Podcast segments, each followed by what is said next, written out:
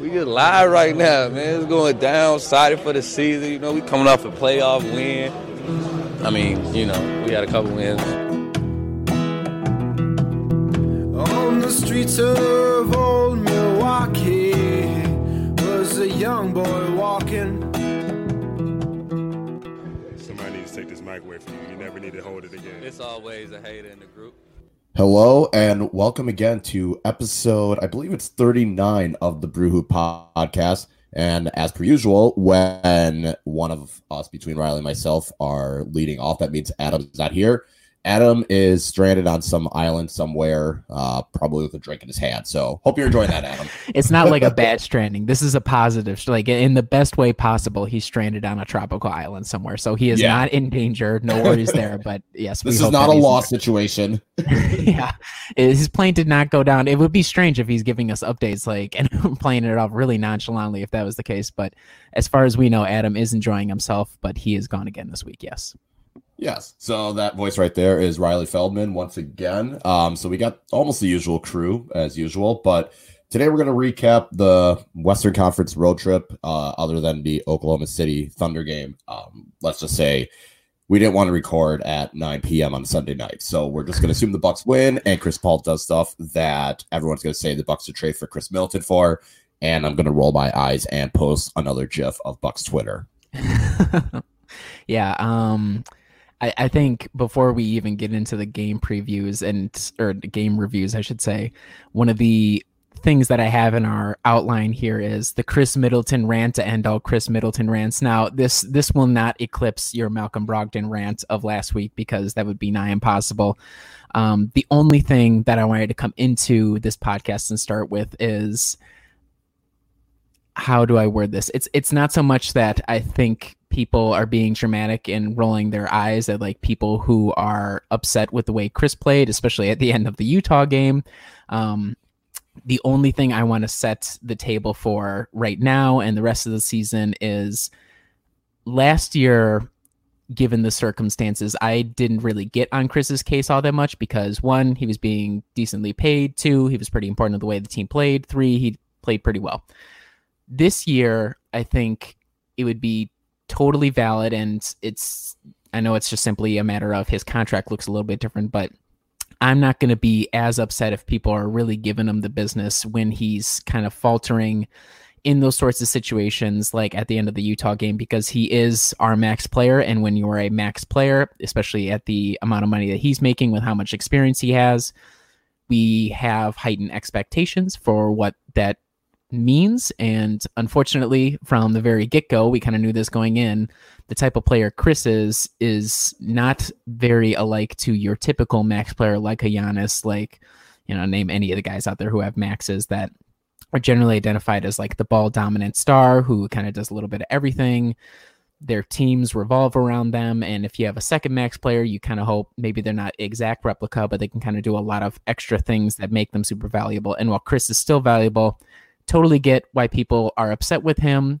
Um, I do not think anybody needs to be like get off of Chris's back because he's got like the counting stats because he always gets the counting stats. I think it's fair to be upset. Um, and that's really all I really wanted to say. So I'm not, I'm, I guess it's not even a rant. It's more so I just want to temper both sides of the Khris Middleton debate because it's a long season. Yes, it's upsetting, and I would hope that both sides would not go for each other's throats. But as we saw last year, they tend to pretty frequently, understandably, and it's going to be even more so now. But I want to give uh, Chris and everybody else credit. It, we got through like 10 games without everybody killing each other over him. So pretty impressive uh, patience from everybody. Yeah, I was gonna say I think Dan Schaefer had a tweet where it said who if you had game nine for when Bucks Twitter would completely have a complete shit show, um, collect your money. And I think I said by game four, so I was wrong. Um, I missed the Utah game, which was kind of a good thing, but I rewatched it and yeah, I mean when Chris Milton makes that mistake at the end, he, I- think it's fair to lambast him for it. Um, you can't be making those kind of mistakes whatsoever, especially at that type of moment.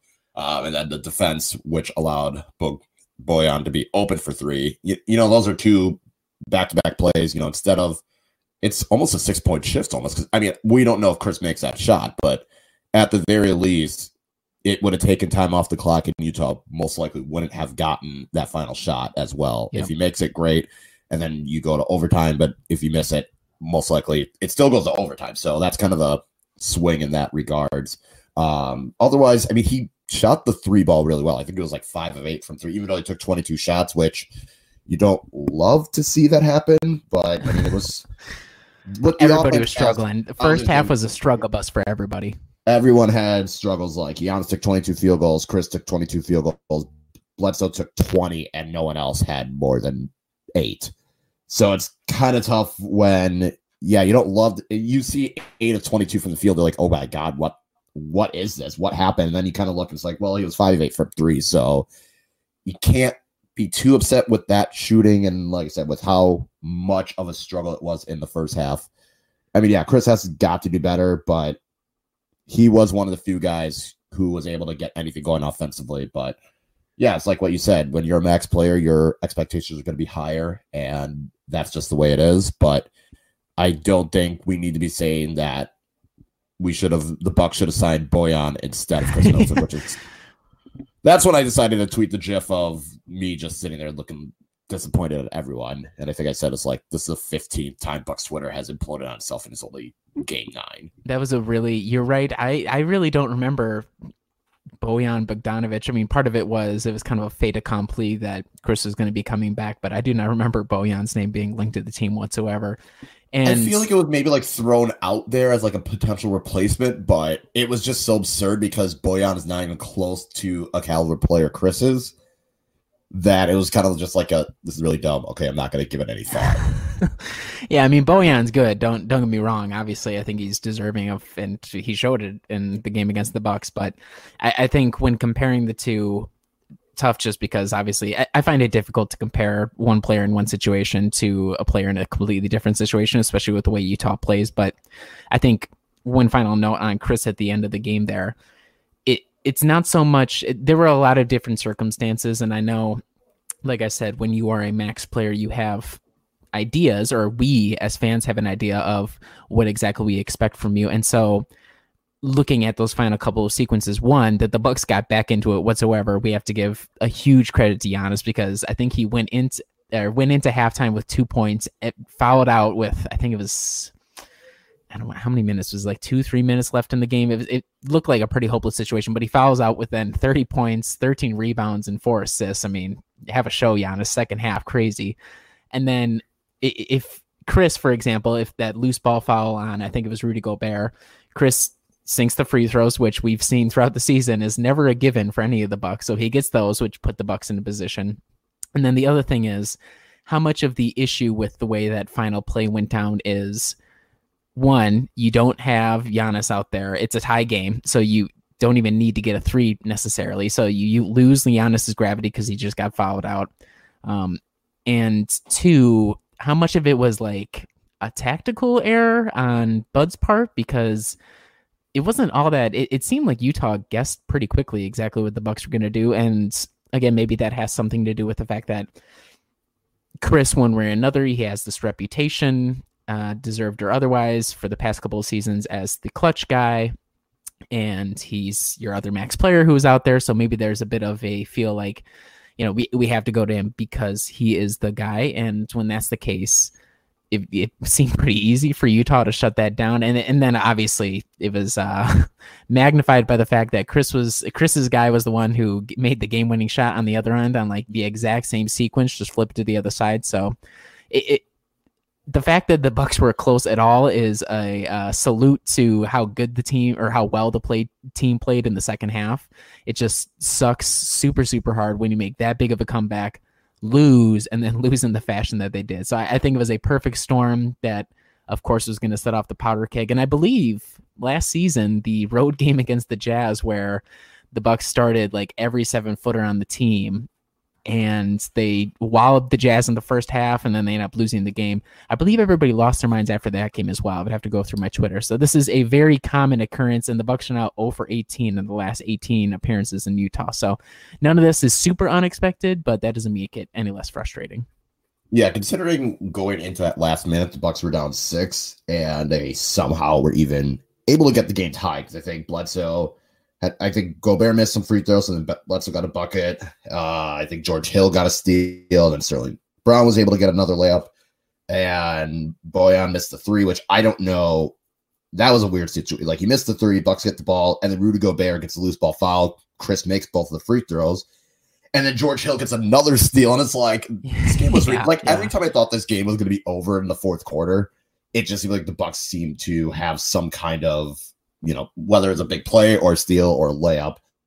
Um, yeah, and yeah, considering how bad that first half was offensively, uh, you got they only had 35 points, so to score what was it 65 in the second half, including a 39 point third quarter, you it, it's good that the Bucks at least got themselves back into the game. It's just like it's just frustrating when Khris Middleton had it. He traveled when he kind of unnecessarily needed to try to draw the foul, and then he loses Bojan, who hits the game winning three in the corner. It's just it's annoying, but you know it is what it is. And yeah, it seems like every time the Bucks play in Utah, there's something that something weird happens in that game. I, I think every time it's always a weird situation, whether it's the Bucks have their worst offensive game of the season, or you go with seven footer only lineups and still somehow keep it close, or in this case, it's just you have a everything that went wrong did go wrong.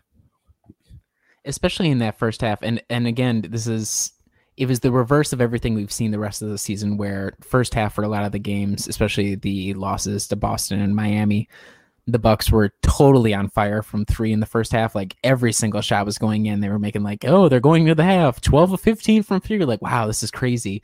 It was the exact opposite in the first half of this game, which is why it was so frustrating because not a single guy besides I think Chris started out three for four from three.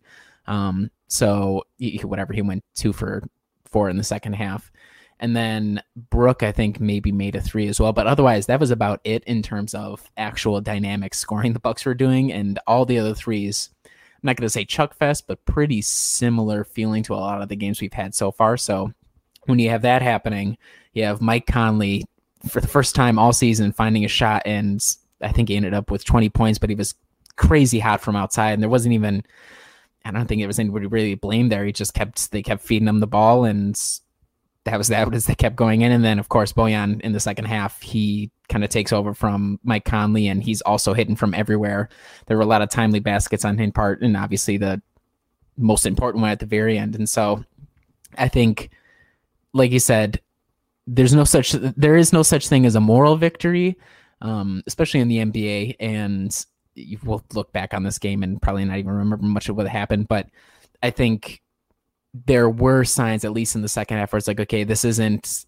They still have the ability to come to life when they put their minds to it, when they kind of change things a little bit. When Giannis gets going, who would have guessed? Everybody else kind of gets going, and so I, I think there were still signs or things that you could see where you feel positive about it, even if you come away with a loss. And yeah, it's annoying because you get close, but after the games against the Timberwolves and against the Clippers, kind of two pretty impressive wins, it, it just makes that final loss a little bit more bitter. So Yeah, it kind of makes it frustrating that you could have stolen that game, considering how things how poor things were, and to go three and zero on this road trip heading into the OKC game that would have been huge. So it it's frustrating, but yeah, there's no such thing as moral victories that we will most likely forget about in a week or two. So it it stinks, but at the same time, yeah, like we said, a lot of things that went against you did. Donovan Mitchell didn't have a spectacular game. I think he only had like 19 points. He was 8 of 22.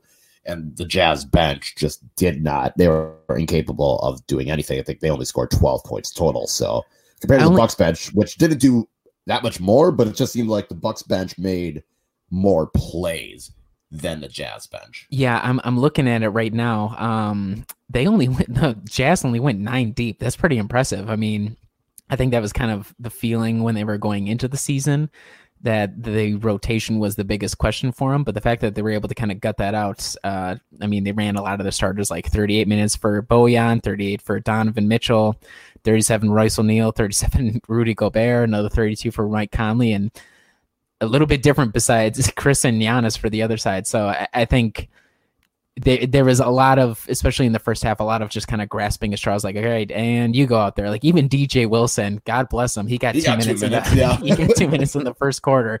So I, I think a lot of different, a, a pretty fluky game. It feels like overall, and yes, it's uh, unsatisfying to say that, but there is nothing stylistic that stylistically that we saw that the Jazz did besides Rudy Gobert being a really good defender.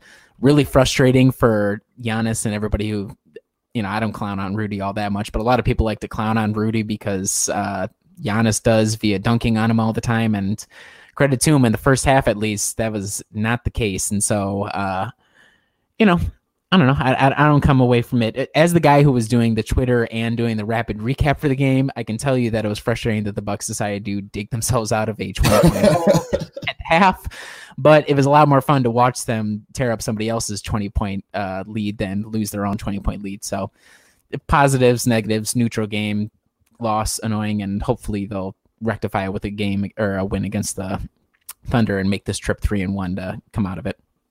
Yeah, doing the Twitter and recap is the worst combo to try, especially when a game like that happens. I think I had one for Summer League, and I was like, are we really going to have this kind of close game where I type everything up for Summer League game and then I have Yeah. to redo it? That's the worst, but Triple OT. You're like, this is awful. It's like, why is this a about it is awful. But yeah, we did mention the other games. Um, so as of recording, uh, they are they have two and one. So they won on Monday in the weirdest rim gate situation I've ever seen with a 134-106 win against the Minnesota Timberwolves. I think we need to start with that. I don't know what if for anyone that didn't watch that game, the rim was bent. So then they had to delay the game and try and fix it. And I'm sorry, but trying to put a bunch of you know 40 50 year old slightly overweight minnesota men to try and fix a rim probably isn't a strategy for success and then they tried bringing out the replacement and the replacement was also defective. So they went back to the original one. Somehow they were able to fix it. And the game that was supposed to start at 7 o'clock didn't start until 8 o'clock. And that was i think that was a good description of how this minnesota game was. The bucks got off to a fast start. They played pretty well. Minnesota didn't have Karl-Anthony Towns. So it was a lot of Andrew Wiggins, ISO, and taking a bunch of jump shots along with Robert Covington being able to hit every three pointer that he was willing to take. But besides that, Eric Bledsoe was an unstoppable force early for Milwaukee. Giannis kind of picked it up later on. Chris was okay, but I it was pretty much just Milwaukee had much more talent, and Minnesota, without its best player, kind of becomes a little bit more one dimensional and defensively was not able to stop anything Milwaukee did. So I don't know what your thoughts were on that game really. I think the weirdest thing for me was still that whole rim gate situation. Yeah, so uh, for everybody who listens weekly and was really hoping for an update, I did not go to the game. Um, just other things came up, and so I ended up being pretty lucky in that I didn't have to sit around in the stadium for an hour and hang out with all the Minnesotans. Uh, so that's good, I suppose. Yeah, it, it there's there really wasn't a ton that was remarkable. It was the most remarkable thing from the game was just how good the Bucks were, especially in the second half. Um, the first half, I mean, Minnesota kept pace for the most part, uh, especially offensively. I, I don't think it was going to sustain itself when they didn't have uh, Karl-Anthony Towns out there for them. But it, looking at it, I think the thing that's is most obvious in this case, and once more, they didn't have full health for them for the Timberwolves, but when you have all three of Giannis, Chris, and Eric playing well, which they did in this game, we see how much of a difference that is because you all of a sudden are blowing a team out by almost 30 points. And it makes things a lot easier on both the coaching staff and everybody else around you when all three of those guys are going instead of one who is usually Giannis. He's pretty reliable to at least get something going one way or another. And then it's kind of a coin flip whether or not Chris or Eric is going to show up. And so in this game, once it happens like once every 10 games or so, but for this game and this game alone, both Chris and Eric also played well. That makes things a lot easier on Giannis. That makes the, the offense flow a lot better. Uh, defensively, Eric, he, he did pretty good job against Jeff Teague, um, all things considered. And I think Jeff was doing, he, he's had a pretty good season so far. And that ends up translating into an opportunity to run all 13 guys who suited up for the game out onto the rotation. Um, pretty impressive to get that kind of lead where that happens to be uh, a possibility. So, eh, eh, you know, when you are playing a team that's shorthanded, and we'll get to this with the Clippers as well, it's difficult to really come away and say, is this something that's indicative of how good the Bucks are, or was this more so just a case of we happened to come up against a team when they didn't have a guy available? That's just kind of the nature of the regular season. But besides the fact that they stomped out a Minnesota team that up until that point was having a pretty solid start to the season, uh, you know, not bad. Not a bad way to start the road trip off and then get to the Clippers and you get another win there. It's seemed, which was what made the Jazz game that much more annoying because you come away with these two, are like, oh, we're doing pretty good, and then kind of lay an egg. So yeah, and I think with even if Karl-Anthony Towns was playing, I don't think defensively Minnesota would have been able to stop Giannis. It seemed like every basket that he got was a dunk or a layup. It, it seemed like all of his points were in the paint. And when that happens, you're not going to be able to stop them. Um, but yeah, Eric Bledsoe, like I said, he started off fast early. I think I think he had at least like 10 or 11 within the first quarter. He was just getting every single layup that he wanted. Every, every shot was going through. Like for whatever reason, the very first couple. This is kind of almost like the Orlando game where every possession was like we're just going to go through Eric. Like he just happened to be the guy who got the assignment to do that.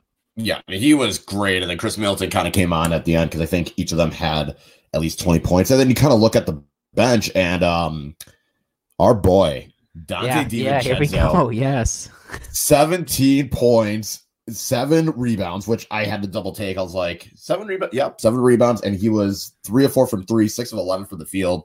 And man, he just looked, that was the best game Donte has had in his career. He looked good with the ball in his hands. He was able to, I think he had like one little crossover with the dish. It was, oh, that was Donte at his finest. And I think that's what, you know, when the Bucks drafted Donte last year, this is the kind of play that they were hoping from him is he could come off the bench and kind of be that lead guard when needed. And he was able to hit some shots defensively. He was doing a great job. And Jake Layman and Shabazz Napier, um, he's skying in for rebounds. It was, I, I know the bench did a good job overall. You know, defensively they were all fantastic. None of them really did anything offensively. Um, kind of like we said, they were able to get there, get everyone in the rotation some minutes. Um, Minnesota they kind of are throwing guys like Shabazz Napier and Jake Layman off the bench. It's like they're they're fine, but they're not. You know, for a team like Minnesota, it makes sense, but they would they most likely wouldn't be playing if they're on the Bucks, and it's kind of weird because I think Minnesota's best players overall, other than Karl-Anthony Towns, is probably Josh Okogie, and he's coming off the bench as well, and he he didn't have a good game either. He was only one of six from the field, but yeah, I think that was just a showcase game for Eric Giannis and Chris to have their to just show that when they're good and they're able to get whatever they want, Milwaukee's offense is unstoppable. And then you can have a guy like Donte come off the bench and just do whatever he wants as well. It's kind of great to see. And yeah, even if even if it is a shorthanded win, it's still it was still a win that Milwaukee needed to have, especially after the previous week where they kind of left things a little bit close with Toronto and blowing the game against Boston and you know not looking great against Orlando for the short bit. So to have a start to finish it never really felt like they're going to blow the lead or anything. It kind of felt like as long as they were at least five points ahead, it was they're always going to win. It felt it was one of those comfortable wins, even after even at, at times that Minnesota were able to trim down on the lead. Yeah, I think, and this is a situation where the Milwaukee's defensive scheme works so well, where when you have Gorgui Dieng out there as the lead center, just because I mean, God bless them. All 62.5 million guaranteed. Shout out Gorgui Dieng's agent. That's amazing work on his part. But when you when you when you have him out there, like nobody's gonna mistake him for being some sort of offensive juggernaut, which is fine. That's just it's not what he's there to do. Um, it makes things so much easier for the defense to be like, okay, we can key in on this one guy because we don't have to worry about the role guy going up for an alley oop, and that's it's it's not really like Jeff Teague's game, for example.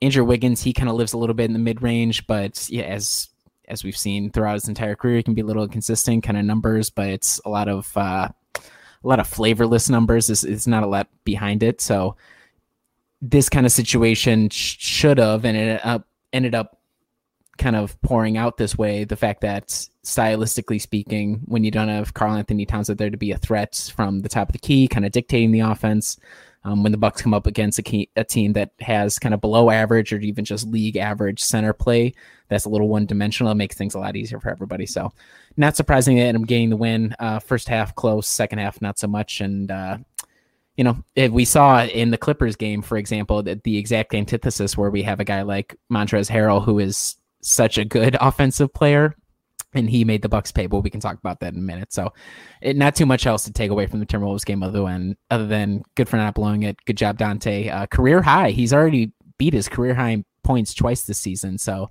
uh, an auspicious start for the Big Ragu. I think that does that does that finish uh, Dante's Inferno officially for this this podcast?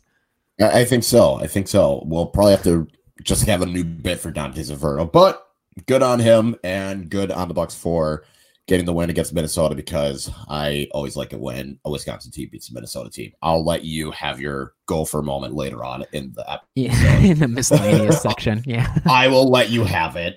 Uh, but we did mention the Clippers game that was on national TV. Uh, more talk about Kawhi Leonard not play due to load management or not load management, depending on if you ask Doc Rivers, the Clippers, or the league. Let's let wait. Do you want to hit that real quick because I think the world needs to know our opinions. How did you feel about Kawhi Leonard sitting out the game? Were you offended? Were you? Did you? I was it so like on your honor? offended. It, it was insulting. No, I I honestly don't have any issue with load management just because it works. It clearly works, as you saw last year. Like Kawhi Leonard is not capable of playing an 82 game season plus the playoffs. He's just not able to do that. And even when he was a load managed last year, he was still struggling in the playoffs, especially when he got to the Eastern Conference Finals and the NBA Finals, that he was able to do anything. So it, it's definitely difficult for him to try and play a whole season. So if he feels like he needs to get some rest, then so be it.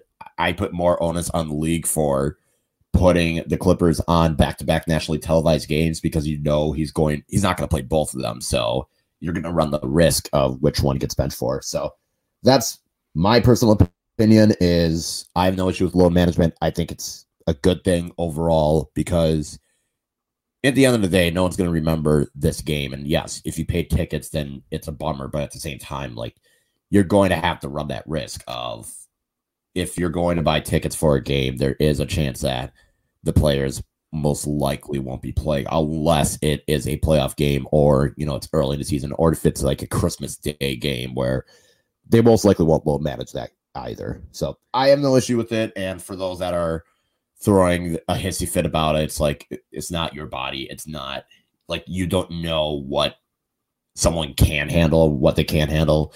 And if they weren't playing in the playoffs, then we would be bemoaning, oh well, why did we waste why did we waste the game in the regular season just for some extra income when you needed them for the playoffs? Yeah, I uh I feel pretty similar to you. I think for me because I'm a simpleton and I only really care about whatever's happening with the Bucks, it made things easier for the Bucks to win and so they got the win and I am thankful for that. So at the end of the day, uh doesn't really matter all that much to me. And even then, even without Kawhi, that the Clippers gave the Bucks everything they could handle, and we can kind of talk about how they attack the Bucks stylistically and how it seemed problematic the way it was happening. But yeah, load management really not my top concern. And whenever Giannis does it, great. And if like Chris or Eric does it, great. You know, I, am going to trust the coaching staff. You know, it, what matters most, at least in my opinion, we saw it last year with the Bucks is how effective is Coach Bud, for example, in transitioning from that mindset to something where you give those guys a little bit more burn as possible in the uh, playoffs. So that's that's really all I care about in terms of load management. Regular season, it's whatever to me. Yeah. Yeah, I agree. And with that game, um, Bucks did win 129 to 124. Giannis really just doing Giannis things on a nationally televised game. He had 38 points, 16 rebounds, nine assists. Seems like he can't get a triple double. We cannot get that tenth. Cannot get that tenth. Everybody goes ice cold as soon as that happens. And I don't know who had the poll, but I think there's a poll of what's more like like what's going to happen more: Giannis falling out or Giannis getting a triple double. so far, falling out is winning. Yep. Yeah, it's not great. Not wonderful. but Yeah, that's so Giannis had a great game. Eric once again played pretty well. He had 20 points, six rebounds, two assists. Um, I think the big standout other than Giannis was George Hill, who was six of seven from three. Wow, I you know when George Hill was signed, there was definitely concerns that maybe he will not continue his play of the playoffs, but I think he's done that. I think he's already done. He's on pace to continue doing it, which is good for the Milwaukee Bucks, especially come later in the season. Yeah, he's he's I wouldn't say he's been responsible for a number of wins, but there have been plenty of games already this season where he and he alone was like the only competent ball player out with subunits, at least for setting up teams and whether it be recognizing the moment where he needs to attack, where if you don't have Eric out there, for example, or Khris is the starter who's left in with those guys. Khris is not technic or not really all that much of a penetrating player, offensively speaking. So I think George Hill, to his credit, and I still it, it's maybe not so much for me and this is like me starting to slowly walk back my criticism but um in my opinion it's not so much can he do these things because we did see it last year but can he physically hold up doing this over the course of a whole season? Uh, i'd have to go real quick to his basketball reference page to see what his minute load is so far this season but there have been multiple times where because even if it isn't just scoring just kind of helming an offense really goes a long way to helping out. And the other guy that I would kind of circle here in this game in particular would be Brook Lopez, actually, which is pretty interesting because he was relatively quiet from the uh, on the offensive end, but he was standout for two reasons. One, because Montrezl Harrell put him and his brother into a trash can like every single possession down. It was ugly, not great. Uh, and again, I, I maybe not so much blame Brook here, but I think there were moments where you look at it, the defensive scheme, the drop scheme. I can't tell if it's him not being aggressive enough, uh, attacking whoever that. This will probably be something we talk about. This is probably beating a dead horse at this point on this podcast, at least. The drop scheme seems to still be it's still in place, obviously, but other teams seem to be exploiting it, and that was no different for the Clippers, where whether it be Lou Will or whether it be Montrezl Harrell, and Montrezl that was it was a lot more of a traditional kind of post up game, uh, or working in transition, or kind of moving within the fluidity of an offense to get an open look. But it, there were concerns, especially kind of looking at Brook and the same thing with his brother Robin, but Robin. He might be washed, so it's whatever. I, I don't even countenance anything talking about Might that, be. but might be. Might question mark? Big question No, I mark. don't think it's a question mark anymore. Well, it didn't help him in the Clippers game, but the, the thing I want to give to Brook as a positive is we we know him as this guy who when it comes to rebounding, he's not really the rebounding guy. He's more so helping the team systematically get a lot of rebounds. In this one, when we when Montrezl Harrell was killing him over and over again offensively, want to give him a lot of credit because he ended up scooping up 12 rebounds uh, in the game, which uh, was higher than any total he had last season. For example, I think he had a high last season of 10 rebounds in a game. The I don't even know if it was him just acknowledging or just he he got in the right mindset where okay it, it's going a lot of one on one me versus Harrell, so I have to secure these rebounds, and he competently did that, and especially in the fourth quarter where it was getting really tight, and throughout the entire game, there's a lot of opportunities, and I would have to see how many offensive rebounds the Clippers got, but it felt like there were a lot of opportunities where you survived the first onslaught, and then yeah, they ended up with 14 offensive rebounds. Same for Bucks, but if Brook wasn't there to really clamp down, especially in the closing moments, to secure the rebounds and kind of help usher the team through, um, I, I you have to kind of look at it. It might have been a loss. So even though he wasn't super great defensively, he still found a way to impact, especially scooping up rebounds, which is something he doesn't do a lot, but he showed here and something we can rely upon, hopefully heading forward as well. Yeah, and this is the second game. Like last year, the same thing happened last year where Montrezl Harrell was just destroying the Bucks left and right, and it, it seemed like no one had an answer for him. And I don't know. I, I mean, he is the kind of guy, and I think I'm trying to think of a. I don't think there's a player like him where his rim rolling ability just wreaks havoc for the Milwaukee Bucks, and I I don't think there's like a rim rolling big to his caliber, which is weird because I would think like Clint Capela, if he wasn't on Houston, I think he would be another guy where his ability to roll a rim just causes issues for Milwaukee. And Nerlens Noel is kind of that same guy. It's just like they're kind of big, they're strong, you know, they're still quick enough, you know, not like Joel Embiid or Nikola Jokic where they're more big bodies. Like they have the speed to kind of cause issues. So and props to him. I mean, he was he did his part and if that's going to happen, you hope that you have everyone else be able to chip in and no one else on the Clippers do it. And I think without Kawhi and Paul George, that offense is going to look a little bit different. I don't think he's going to continue having the looks that he did. Another reason why he was doing so well is because Lou Williams was also just getting buckets on his own. Him and Pat Beverley were once again kind of a nuisance. I think Lou Williams had like 11 assists, which I'm pretty sure Yeah, is yeah, high pretty- for Lou Williams. Uh, yeah. That's not a normal thing that Lou Williams does. Yeah, he you still took to, 27 shots, but Yeah. you don't have to look at his basketball reference page to know that that might be a pretty high, quite a bit above his usual assist per game numbers on that one. Yeah, it's definitely that. I think it was just more because he would just get a pick from Harrell. He would just dish it to him, and Harrell would just get a layup or a dunk. So, again, I don't think. I mean, like I said, in true Lou Williams style, he still got 27 shots up. So, you know, there's things still stay the same. But yeah, I think the biggest thing for the Bucks was this is a potential NBA Finals matchup that they're going to have to face, and obviously the Clippers are going to look a lot different when you have a when you have Kawhi Leonard and Paul George out there. But to know and to be able to go in on the road and win those type of games, and especially for this Bucks team, they got to get they got to get all these wins and tiebreakers as much as they can because you know when it comes to the finals, they might need you know that one game or two for home court advantage, and winning on the road is always big. Um, LA Nightlife surprisingly did not win except against Khris Middleton, which Yeah. Oh my I guess god. we could have yeah. included that in the rant I think we- because I think we should talk about that because Oh, I mean, wow. I don't. Okay, so I don't hold it against any of the players. We have yet to see TMZ footage come out, which is a real shame because I remember two, three years ago. When was Greg Monroe on the team? Three years ago. I think Two I think it was ago? like three years ago with Yeah, yeah, like yeah. Greg Monroe, Khris. I think like Miles Plumlee was Miles there as well.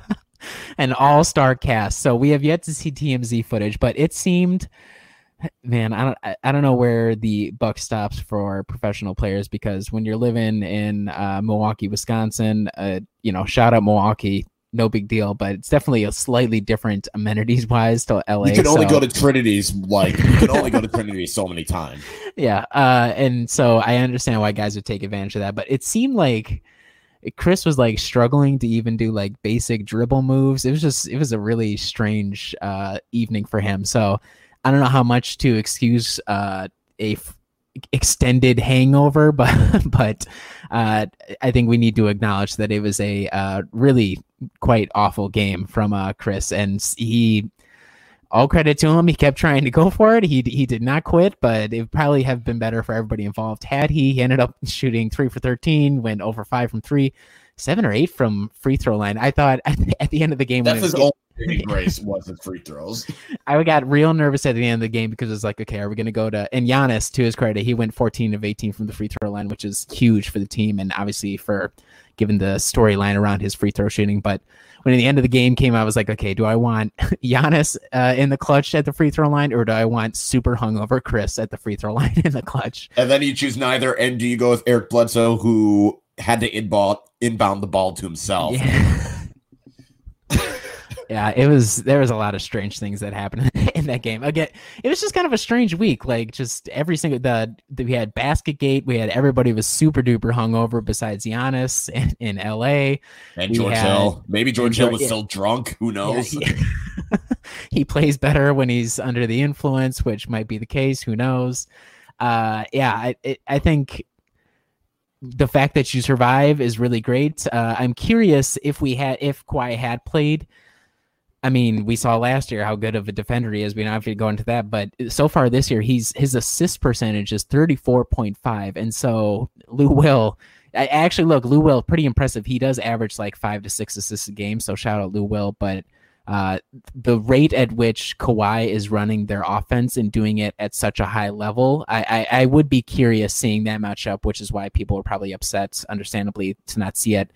How would he go about as the primary ball handler picking apart the Bucks defense? Because given how cerebral he is and how good his mid range is, and you know, as we saw everything that he does, he's really, really good. How would the Bucks have been able to answer that? And would the mid range woes that we saw have been even worse because we would have had the guy that like pioneered killing Milwaukee's mid range, at least in the playoffs last year. So, it, you know, much with, uh, for example, the uh, Minnesota game, you're happy to come away with the W, but I don't think I saw anything it was like, I feel really confident, like, okay, we'll be able to, even if they throw Kawhi out there, you know, maybe that moves who gets priorities in terms of like usage for the Clippers in a series, but uh, for a potential finals preview, I didn't see anything that scared me a ton where I'm like, oh crap, we're totally dead.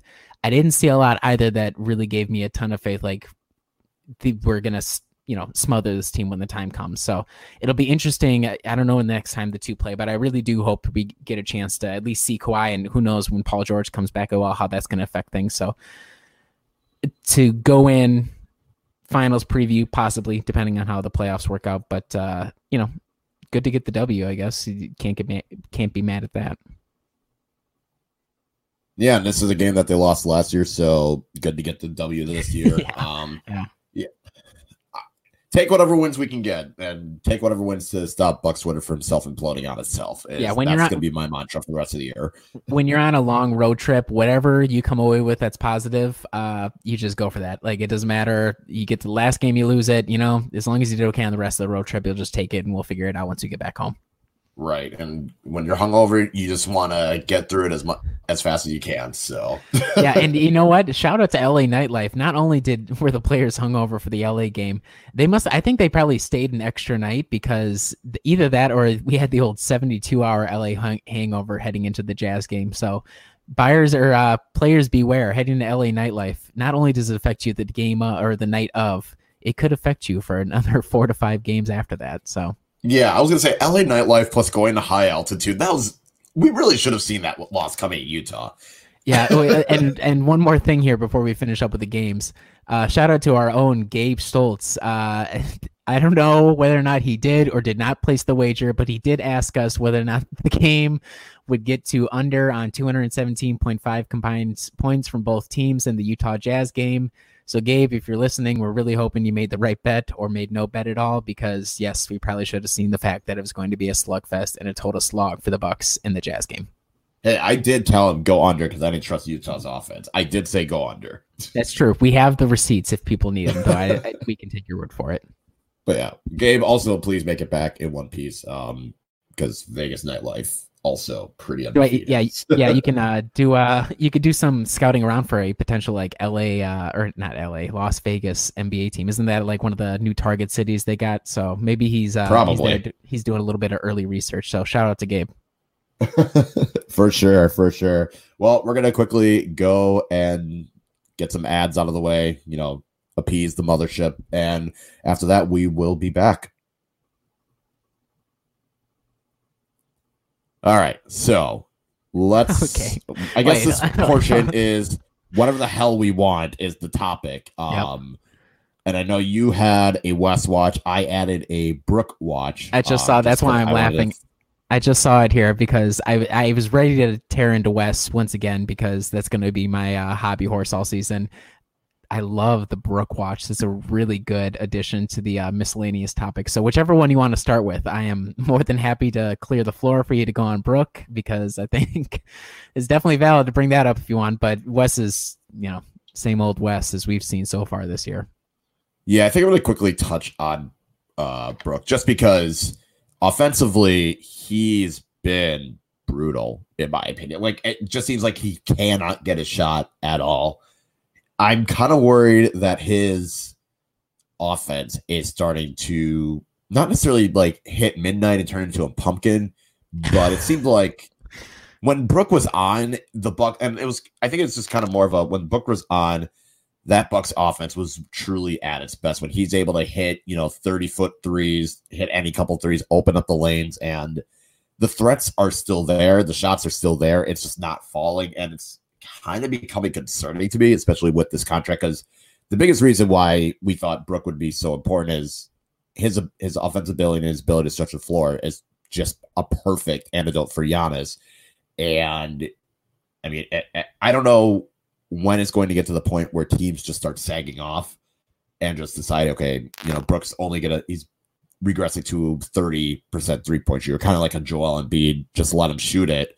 If he hits it, fine, but we're going to take our chances. I don't know when it gets to that point, but if I were other teams, I would highly start considering it at least, or at least just give it a quarter or two. And if he starts hitting shots, he go back out there. But yeah, Brook's offense has been not great. His defense, I will give props to, other than the LA Clippers game. His defense has been really good. I think he's leading the league in contested shots.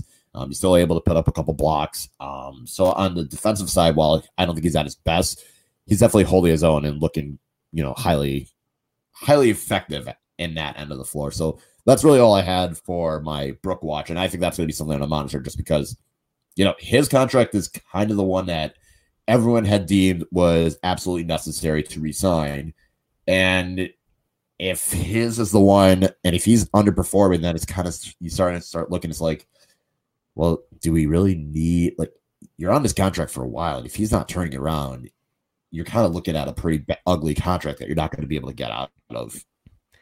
Yeah, so I'm I'm on his uh, basketball reference page right now. So just for you know whatever clarity's sake or just writing down the numbers here. So so far this season shooting 27.7% from three. He's taking 5.2 attempts a game. Last year he shot uh, excuse me 36.5% from three. So we're seeing a pretty marked decrease there.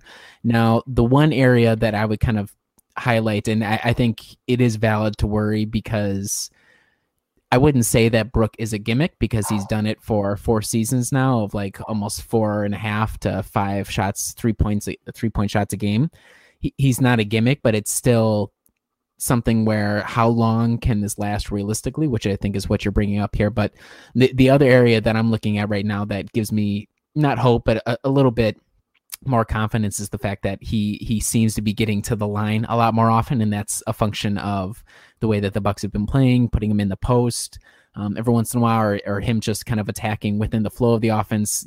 It's kind of weird to say he's cutting to the basket because he's seven plus feet tall and however much he weighs.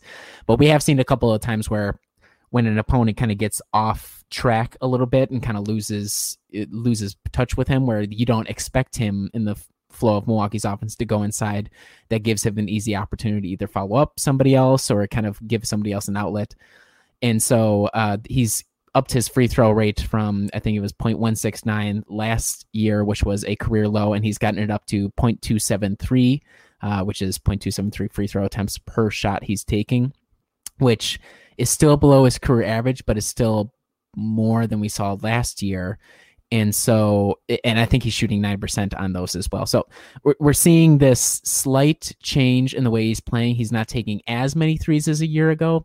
He's shooting a little bit closer to than, than he did a year ago. It, I think it's a little too early to say this is hypocritical because I'm about to go in on Wes Matthews here in like two seconds, but but I, I think it's fair to be concerned, but maybe I'd give it another couple of weeks just to see how he works out of it because I, I kind of did some plotting of his shooting last year, and just like anybody else who's a shooter, he goes through highs and lows, and it seems like so far to start the year, he's been a little low. Unfortunately, during Team USA, he also did not play all super well. So if you're kind of connecting the dots there, I would understand uh, a little bit of concern. And given how much he played last year into the playoffs, and then didn't have much of a rest in the summer, it wouldn't surprise me much if he's having a little bit of fatigue even to start the year. So.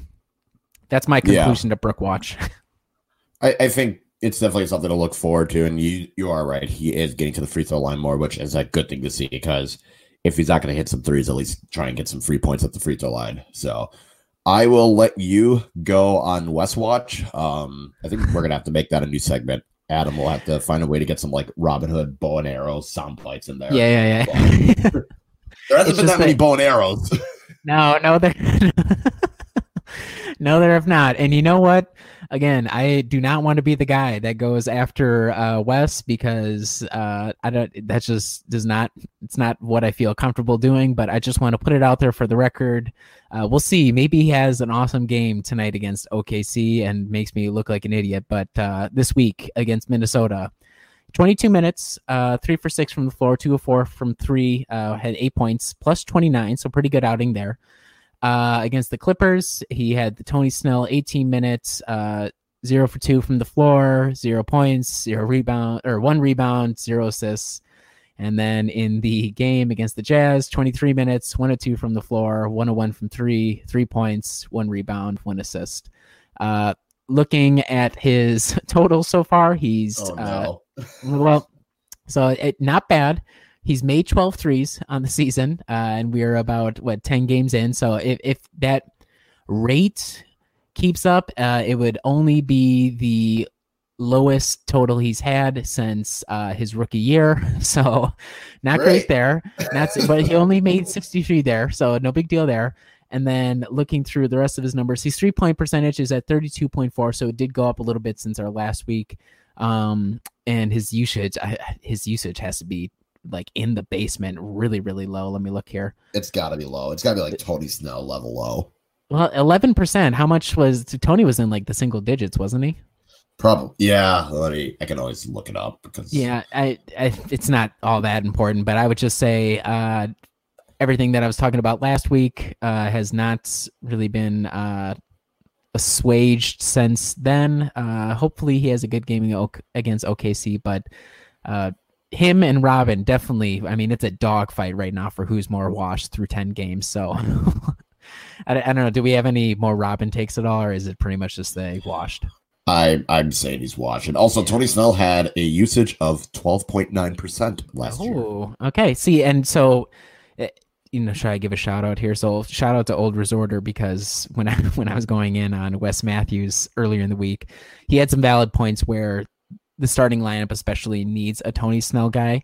Uh, I don't disagree with that, especially with the way the other guys play and the usage, kind of the way that breaks out. The one concern I would be have is uh, we don't we don't have to he who shall not be named uh, initials MB. We don't have to talk about him right now, but um, m- my thing is when you replace a guy like him with a Tony Snell, that's fine theoretically with the starters, and if all the stars are doing well, but you're not going to have the starters out there all together all the time, and so how do you use that chess piece if this is a guy who can't reliably up his production once the usage rates kind of if he's called upon? So through what is it now 10 games total or however many we've been through still not feeling great. I'm not going to declare it a total bust but uh wes watch definitely going to be keeping on it because it's not looking good right now. Yeah, definitely he's struggling, and you know if he's going to struggle in the regular season and then show up in the playoffs, I guess that's fine as well. yeah i mean I'll, I'll shut up if that's the case if, if wes matthews wins us a game in the finals or something i mean everybody please send me all these links to these podcasts but so far through however many games not feeling great about that so Yeah, but I definitely think it's worth considering trying to give Sterling Brown or even Donte that starting spot. It, I don't think it's wrong to think that at the moment. Yeah, I think we'll probably be a couple weeks off of that just because, you know, we'll see about how Wes's pride holds up or just kind of how the agreement worked between him and the team. But I, I wouldn't be surprised if we still have him as a starter through like the first 30 games, see how it goes, and then maybe make a change there. So the Wes experiment is here to stay. I'm not mad at it, but uh, yeah, definitely would be happy with somebody else uh, getting some run. So we'll see. Yeah, yeah, for sure. And uh looks like you have rapid fire questions for me, so I'm kind of curious where you're going to go with this. Yes. So this was so as I, I love doing this. This should be another segment, Riley's Inside Baseball on the podcast. So my inside baseball this week is as we were setting up the outline, it's kind of having difficulty thinking of a third topic to talk about. So what I came up with was just a couple rapid fire questions, both related to basketball and not for Kyle to answer, because what else are we gonna do? And bonus game, you guys at home can also kind of write them down and answer along in the in whatever in your mind. So so here we go uh, in no particular order. Uh, just we'll, we'll try to keep the answers as concise as possible. I try to make them just yes, no, or just real quick. So, uh, favorite Freezy pop flavor. Blue. Okay. Bucks will keep the Pacers' first round pick. Right now, it's set to convey at number 17. Uh, so, by keep, I mean, will they keep it and hold on to it, or will they trade it sometime this year? Um, I think they keep it. I don't think they get it this year. I don't think Indiana makes the playoffs. Okay. What's the top song you have on rotation right now? Ah, duh. I think okay, so it's going. It's called Location. It's by a British rapper named Dave. I don't know. It's really catchy. okay, it's So- not it's not Khalid. No, surprisingly not. okay. All right. Okay. Everybody look that one up. Okay. Donte DiVincenzo will end the season shooting better than 36% from three. For the record, he has shot 45% so far through the season. yes. All three veterans re- acquired in the offseason will be on the roster come playoff time. So that would be Wes, Robin, and Kyle Korver. All three of them.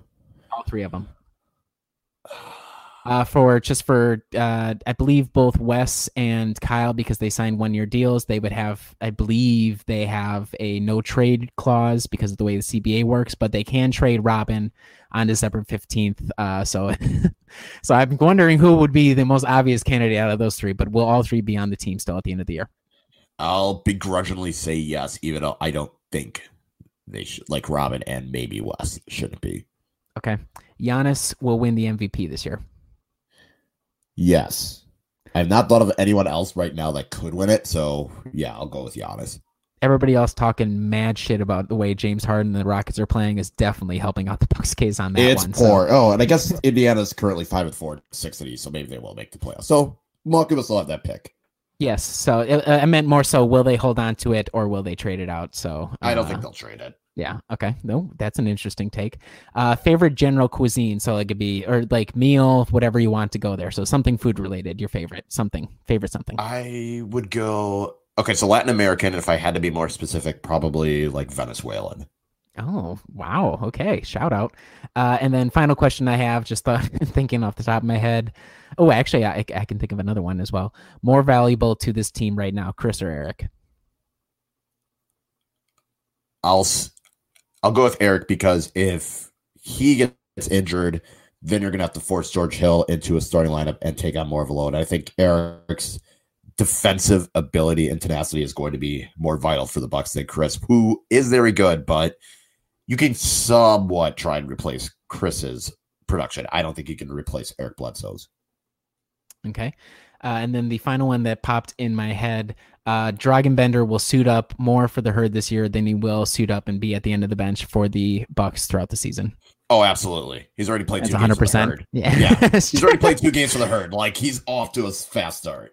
That's true, but the herd only play 50 games, and I don't know if he'll be there all, all season He long. might. He's He might. 100% appeared for the herd.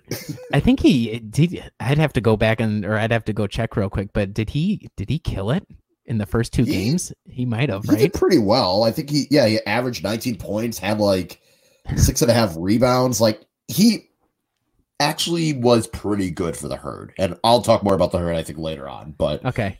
yeah, he, I think him playing with the Wisconsin herd was a good thing.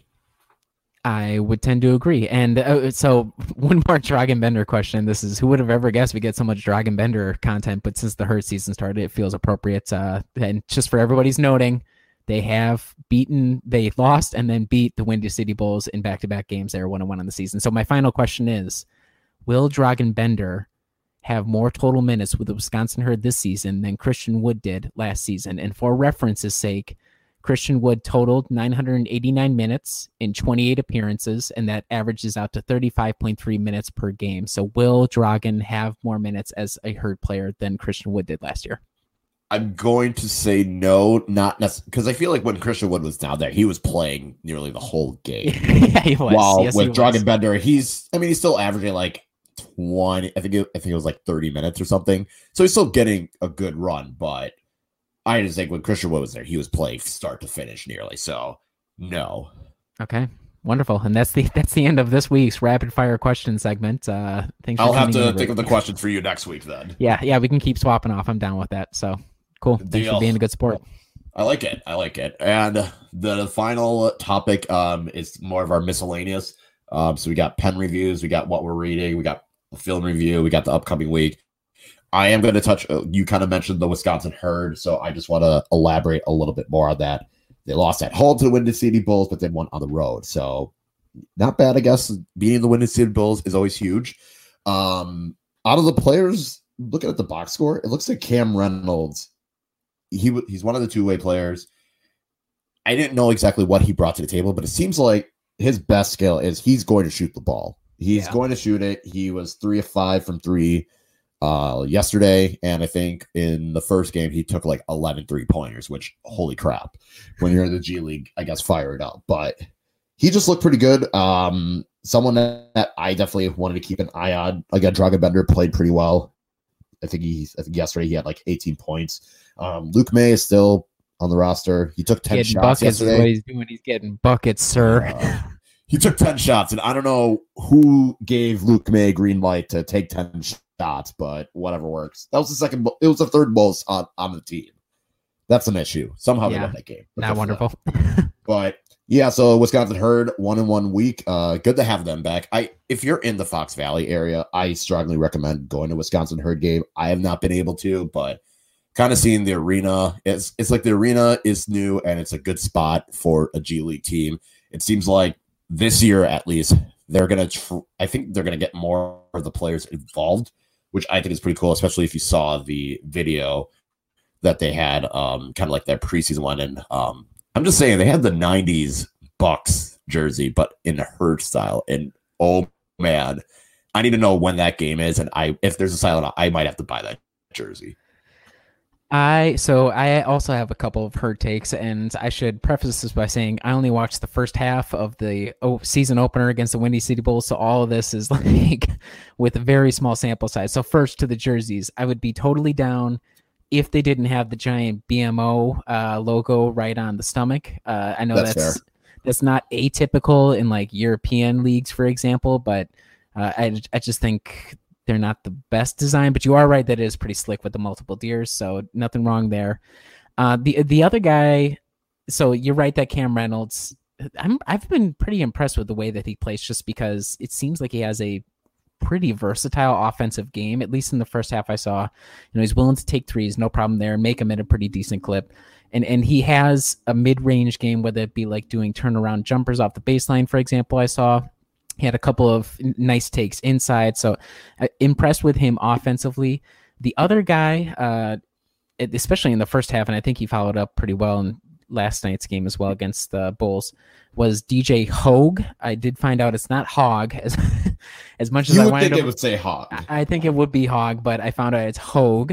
Uh, he seems like, I mean, to start the year, the dude is on fire offensively. I think he ended up having 20 some points in the first game. I don't know how he followed up, but he led the team in scoring at least in the first half yesterday. And so he's an interesting guy. And so is Jamario Jones, who cannot, I- I don't know if he just is allergic to shooting, but this dude scoops up. He's a god when it comes to rebounding in the G League. like, he'll play. Yeah, he had 17 rebounds last game. And he's not even like a really huge like physically imposing player so i don't know how he does it but he's he's an impressive kind of not oddity because that's you know that's that's mean to say about a guy who does that but he is obviously very very good at that one skill so I- think there is a lot to at least early in the season there are a lot of guys on the team between the two-way guys between Dragan being there and even the non like two way, but just sort of G League affiliated players. Th- There seems to be a lot of different guys you can kind of look at and say, oh, he's kind of interesting. He kind of does this, this this thing interestingly. So uh, definitely tune into herd games. I also have never been to a game, but I, I would like to go just because it seems like it's tough to have a bad seat in that uh, kind of smaller arena. So Yeah, definitely not a bad seat as long as you are. Yeah, because it's pretty much just it's kind of like a high school setup where you only have like the sidelines. You don't really have the behind the basket um, seats. I think there are seats available, but most of it's going to be on the sideline. But yeah, uh, DJ Hogue had six points and five rebounds, two assists. So kind of Uh, a okay, never quieter mind. game. I was just I was just joking about that. Clearly, I didn't actually look at the box score, but he was impressive in the first game. So let's just Yeah, maybe just a sec. Well, it seemed like he didn't play that. They went pretty starter heavy, and especially um and his role is kind of tougher for him to really get much of a chance. But yeah, the herd play Wednesday against the Capital City Go Go, which awesome name, and then Friday against the Raptors 905. And both games are in Oshkosh, so if you have a chance, go check them out because I think tickets are probably pretty cheap. So that's what we Yeah, got. courtside courtside tickets, eighty eight bucks. I'm just saying that is if you really want to do a courtside game with sort of like it's professional, that is the one to go to. So make it happen if you're really into that. for sure. All right, I don't know what else we got for miscellaneous. Um, We, let's we- go with what No, you what are you reading, Riley? What are you reading? Because it looks like you have a couple books listed on here. So we should we should preface this by saying I put out a poll midweek asking if anybody because last week we talked about obviously a lot of non-basketball things, so I wanted to see if anybody wanted to follow up. We had 17 votes, so unfortunately for all you people listening, those 17 voters are dictating what's happening here. So what am I reading? I'm reading Anna Karenina by Leo Tolstoy. It's a uh, my first foray into Russian literature and something I had wanted to do for a long, long time. I didn't want to go for War and Peace because I had read a similar ish book that was kind of based in the Second World War. So I was like, let's get a little break from that. Been good so far. There's a reason Tolstoy is a very well known writer. He uh, the pacing and the prose holds up over a century plus later. So uh, shout out Tolstoy, pretty good writer. Other book I'm reading is called The Habsburg Empire by Peter Judson, who I believe is a Dutch historian. Uh, one of those types of books where you really need to be interested in the subject matter to find it interesting. Luckily for me, uh, I do, so it's not nearly as much of a slog. But if I did not care whatsoever about the Habsburgs or Austria Hungary, uh, it would be the most plain, boring book I've ever read. So uh, definitely would not suggest that one unless you're really into the topic. Otherwise, uh, Anna Karenina, shout out, definitely go for it. You can find it, I think, free online or a lot of different publishers do uh, pretty cheap reprints of it. So find it if you got it. How about you, Kyle? Are you reading anything right now? Kinda. Uh, so I have a book. It's called The Expected Father, which for any upcoming dads out there, I would strongly recommend that book. So it kind of goes through like each month of the pregnancy, and it kind of has like in the beginning blurb talks about like okay, so what's going on with like the baby, and then what's going on with the mother, like what are some things that she's going through physically, what are some things she's possibly going through emotionally, and then it kind of talks about what you would most likely go through. So it's kind of a more like a book that's approach for dads, which I really liked because I mean most of the literature that you see out there, rightfully so, is geared towards the mother. So then to have like a book that focuses on the father, and it kind of talks about miscellaneous things like when you should tell family, what you should do for work, um, you know, dishes that you can make, uh, how to save money, and explains kind of like a 529 plan, which is kind of like a kid's college fund. So it's got a lot more information than I think people would give it credit for. So anyone that's going to be a dad out there, I would say the expected father. I forgot who wrote the book and I'm too far away. Just take a little look off of some. I like the idea of, and it doesn't have to be like a parenting or being a dad for dummies, but the ability to have a resource like that where you're not going, you know, in this internet age of ours where you could go to WebMD for everything to have something that's kind of a one-stop guide for a lot of different things that covers not even non-traditional aspects, but kind of areas that maybe at least for expected fa- expectant fathers in the past, not sure, not not taboo per se, but just wasn't talked about all that much. So I I, I appreciate that such a book exists. yes, and it's, bu- it's written by Armin Brott, B R O T T. And Okay. It's pretty much one of the like best sellers out there for and like i said especially for a, if you're an expected father it's definitely helpful to get a book that's more kind of in that mindset because a lot of it does talk about like how sometimes you feel isolated because everyone's going to be asking the mom how she's doing and asking how she's feeling and no one really ask you how you're feeling and it's kind of like it's okay that's going to be expected. So and then like i said kind of breaks down month by month what's going on. So i think i, I still got to read month six so yeah, that is what I'm reading currently. Okay. And And I haven't I, found a book series that's gotten me gripped like other than the Cormoran Strike series by J.K. Rowling, and she re- just released her fourth book like a year ago, so I'm kind of waiting for the next one. we could start our own like you know how Epe Udo has a uh he has a book, A book club, club? right? Yeah, that's like his thing. Uh, I know I've seen the download numbers. There are people out there who do listen to us. So- and I'm not sure if The Expectant Father is the book club book we want to start with. It might be I don't think so, unless there's a lot more than I'm aware of. But yeah no i'm thinking i'm thinking that's probably not the one we would start with but uh for sure if anybody's interested in the old brew hoop podcast book club i'm sorry adam i'm sorry if you're listening to this on on your island and you're like what the hell is happening but uh I leave for a couple weeks, and this is what happens. yeah we set up a book club uh i have in here as well kyle's film review now i have this written down because last week you gave us a really i mean how else can we say it it was the most succinct, and yet apt and valid description of movie ever when you when you reviewed 300 Rise of Empire as and I quote terrible. So, so, did you have any movies this week that you wanted to review or had any takes on? Um, no movies this week. Um, it was kind of a hectic week. I started new jobs, so I didn't really get to sit down and watch a movie. But I have been watching The Great British Bake Off. Yeah, and I was very, I was not a big fan of it when Emma started watching it. I was like, this seems really boring. I don't understand the appeal. I was definitely not a fan of it, but I sat down and watched the season, and, and it's, it really is very calming, and yet it's still kind of good. It, and I, I just like it because it's even though everything seems very high and stressful, it's just it still makes it feel like everything's under control and it's calm. And depending on the contestants on there, there's definitely some personalities that are they they make the show. I think it's it's only as good as the contestants that are in it. But Great British Bake Off would recommend it's on Netflix. Okay, well, but just, how do you feel about Paul Hollywood? I think this is this is really necessary. So he's like, for those who don't know, uh, and I, he is Paul, right? That's his name, Paul Hollywood. Yeah, Paul Hollywood. Yeah, yeah, yeah. So we're starting off on a really bad foot because the dude's last name. I'm assuming he changed it to Hollywood. I could be hundred percent wrong, but I'm guessing that's the case. And so he's like your typical strict British guy who's he's not even all that mean. Like it's it's not like a uh, Master Chef or whatever show. Yeah, it's not show. like Gordon Ramsay or Simon. Yeah, Cowell yeah, yeah, yeah. Yeah, but he's like, that. he's like discount version of that where he's not super mean, but he's like the critical guy essentially. So how do you feel about Paul Hollywood or Mary Berry? How do you feel about either of them? So I started at the later season. So Mary Berry, I have not watched a season with Mary Berry. Oh, I forgot so she's off the show. Okay. Yeah, Yeah. they kind of got rid of. Yeah, she's gone, and She's up out were the paint. They got rid of her. so they brought in Prue Leith, who kind of fills in that same role. It's kind of more the gentle, not really as harsh. It's kind of funny though with Paul. I don't mind him, but it definitely feels like he has more. It's like kind of a subtle diss. Like he'll just insult you and be like, "Yeah, it's fine." Like it looks terrible, but it tastes good. It's like, thanks? Question mark.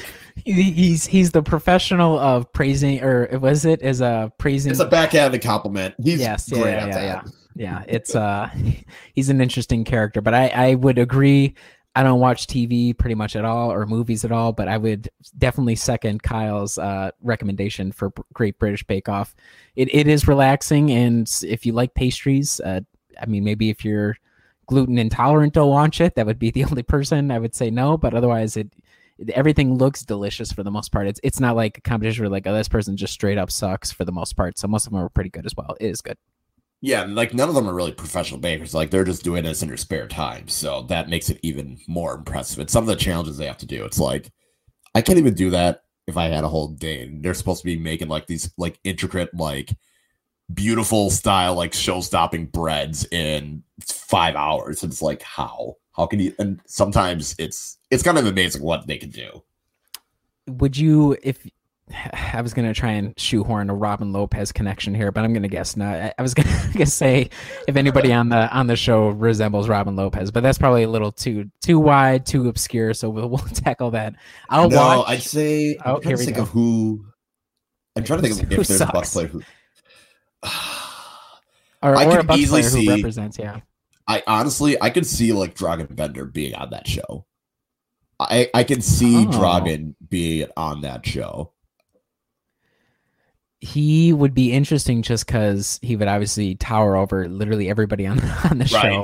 And so would they would people be scared like we can't really talk mess about this dude's baking because he might just kill us all right here. It would be awesome if we found out that Dragan was like a really big baker though in his free time. So Dragan, if you're listening, let your PR people know that we would love to know you're a baker. Get let everybody know your secret, please. Or the one dude that said Dragan Bender was going to be an all star, who's probably hate listening to this and waiting to criticize me. If you can let him know as well, that'd be great. Kyle's DMs are still open, guy. He's they are open. Go for it. Unfortunately, they are. but I think for the last thing, um, did you have a pen for us? Uh, so this one's gonna be real quick. I I know p- people are probably tuning out at this point, uh, rightfully so. so. Or they're tuning in, or they Yeah. fast forwarded to this part because like this Yeah. is what we care about. So yeah, because that for whatever reason, six people voted for it. So the pen review this week, I had uh, received my Diplomat Traveler uh, last week. I had just gotten it uh, the day before we recorded, so I didn't have a full opinion. it is a medium nib. So for those who don't know, um, medium, it's exactly what you would describe it. It's kind of medium thickness of the lines. I wouldn't be able to give you a millimeter point, but it lays down the ink a little bit thicker than like a fine or an extra fine, or for example, a broad nib. So the one that I ordered had a medium. Love it. I mean, I I ordered Pilot Metropolitan a couple weeks beforehand. That's okay for like getting into the hobby, but this one it, it it lays the ink down thick, which I was a little worried about. But the paper that I use, which is Leuchtturm uh, 1917 journal paper, really absorbs and takes the fountain pen ink that I got. And I, I got Mount Monteverde uh, Joy Sepia, which is kind of like a brownish ink. Could not be happier with the purchase. So if, if shout out to my I think Bob to the Bone at Bob. I don't think he's at Bob to the Bone, but that he's on Twitter. He he also is a pen guy. So I told you there are fountain pen people who listen. Shout out to that guy. If you are into fountain pens, I was skeptical because I usually write with a pretty small script for going for a medium nib really happy with the purchase. So Diplomat Traveler. Only downside is you can't post, aka put the cap on the back end all that reliably. But other than that, I've been really happy with it. So that is my pen review. I would give it a eight to nine out of ten uh, if you ask me for a scale. Oh dang, nice. It's good. It's good. all right. Ooh. Yeah. Otherwise, uh, for the last thing, I guess um, we can talk about the upcoming schedule not that many games. So Thursday they host the Chicago Bulls, and then Saturday they will be at Indiana. I'm going two and zero because there's no way the Bucks are losing to the Bulls at home, and I think with Indiana, I just think it's going to be kind of a case of the Bucks are just a better team and just have better players. But I cannot wait for all the yes, that takes yes. on Saturday, and I'm I might have to tell Mitchell I'm not tweeting that. I'll tweet Thursday but I'm not tweeting Saturday. I, I might have to avoid Twitter in general that day. Okay, so I uh, mm, this is tough because Indiana is rounding a little bit into form uh, after dropping a couple of their first games. I will go one and one, and he who shall not be named. I'm going to try and go the rest of the podcast without saying his name because I know it upsets people. I think he might have a triple double, and I cannot wait for then it's going to be something like Wes is going to give the old Tony Snell treatment, or Khris is going to have like a he's going to have like his one of his negative Khris games, and it's going to be like all hell breaks loose. So I I will go one and one. Uh, I too am not really all worried about that Bulls because the, the Bulls because it looks like they might be awful. Uh, he shall not be named. You are correct. It will be maybe the most important game of the season. And my only question before we finish the podcast we're before the OKC game. The two storylines this season so far have been whether or not Chris Paul is going to get to the Bucks because he expressed interest to somebody apparently through well, uh, according he to said yes, I would like to play for the Bucks. Well, yes. Yeah. Duh. Yep. Yep. So Chris Paul prior to the OKC game, who do you think will have a more impressive stat line, Chris Paul or he who shall not be named uh, in next Saturday's game? I'm gonna go with he who shall not be named because he will have the ball more and Yeah, I'll go with him. Okay, I would go with him as well, even though I do fully anticipate Chris Paul also putting up a triple double and be like, "This is my audition. I'm coming to Milwaukee, baby. I'm going for it." And people are gonna love it. They're gonna eat it up. So, shout out to Chris Paul. Shout out to he who shall not be named, uh, and also shout out to Eric Bledsoe playing well lately, making it easier for us to not have to contemplate a future where we're paying Chris Paul fifty bazillion dollars to be resting because of a hamstring injury. Uh, yeah, for sure. Oh, yeah, I forgot. You could have your moment of glory for the Minnesota Minnesota Golden Gophers. I'll begrudgingly give it to you. Thank you. Big Kyle. win. I, big win. I, it was a big win, and so I live just a little bit off of campus. I I actually run past, and I can I can't really make out TCF Bank Stadium from here, but close enough that I can hear it. I did not go to the game because uh, just didn't feel like going to the game. I have fallen off of my football fandom, both with the Gophers slash, uh, you know, whenever I would watch the Packers, but for being uh, a guy who went to Minnesota and got ragged on by everybody back home because I went to Minnesota, and you know the difference between somebody who went to Madison and Minnesota is they both got into Minnesota, ha ha ha ha. Um, and so I've been building up all this not hatred per se, but th- this sort of chip on my shoulder, like, yeah, I went to Minnesota and I really enjoyed it and I loved the U. Uh, didn't love how expensive it was, but that's college for you. And Yep. so to uh, to have seen this stupid program, which sucked for the majority of the time that I was at there, uh, come through with that big of a win, beat the expectations for the first time in Lord knows how long. Uh, I- would still say for me personally, beating Wisconsin last year was sweeter just because Yeah, it had been like big. Literally the first time like 14 years. Yeah. so in both cases, I mean, historic for both seasons. We'll see how the rest of the season goes, but uh, I would like to say Ski-U-Mah to all my Minnesota people who are listening. Again, there has to be one of you. There's enough people listening. There has to be one other of you. Uh, big win. Really glad for the team. Glad for the fans. Everybody who has have to trudge through like since the '60s. The team has just been awful. Uh, pretty exciting stuff. So I, I I am excited, especially to see how the Wisconsin game goes, because for them to somehow have a chance at maybe getting the Big Ten West uh, title and then a chance to get totally stomped by Ohio I was State gonna is say, exciting. and then get crushed by Yeah. Chase Young. but it but it's exciting. It's exciting. So it, it's super cool. Yeah, I was gonna say Minnesota's got kind of tough last three games. I mean, they got Northwestern, which should be a cakewalk, but at Iowa, which is always tough, and then home against Wisconsin. And I mean, if they win one of those games, if they win one of the games between Iowa or Wisconsin, they'll make it to the big. They'll make it to the championship, right? I think Yeah, that's how yeah. it goes. Yeah, I think I, I believe so. So it's it is theirs to lose, which uh you know, same old Gophers. That could be the way it goes, but we'll we'll see how it goes. So super exciting. Uh, if you are a disbeliever, you might be right because I don't follow football close enough to know whether or not you are not right or not. But uh, but if, at least for up until next week, you have to be quiet. So Yep, that's fair. I big play at the end, good on the Gophers. I will vomit later, but shout out to Liverpool for beating Manchester City. yeah, That was great as well. Big free one win to get themselves eight points ahead of every other team in the league. And if only Congrats on your head right title. now. yeah. Congrats. yeah, I'm not title, going that far yet. not going that far yet, but that was a huge win. Manchester City probably is one of the most talented teams in the world, and they have the money to spend like none other. So to beat them, granted, it was at home where they are unbeaten like three years. So I'll still take it. It was still a great win. Yeah, good weekend for us. Good weekend for us. Good weekend. yeah, really good weekend. So it uh, Bucks. Don't screw it up two hours from now when we're done recording by losing to the Thunder. That's all we ask. Yeah, Do that's really all we ask. but otherwise, um, I think that's all we got. So thank you for listening as always. Um, be sure to like, subscribe, share it with your friends.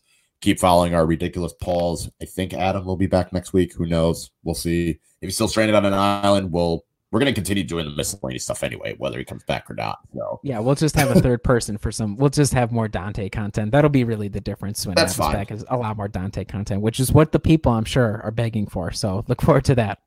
It's really the backbone of the podcast. is yes, it is. Con- That's why. It's why we started the podcast. So That's true. but thanks again for listening, and we will catch you next week. On the streets of old Milwaukee was a young boy walking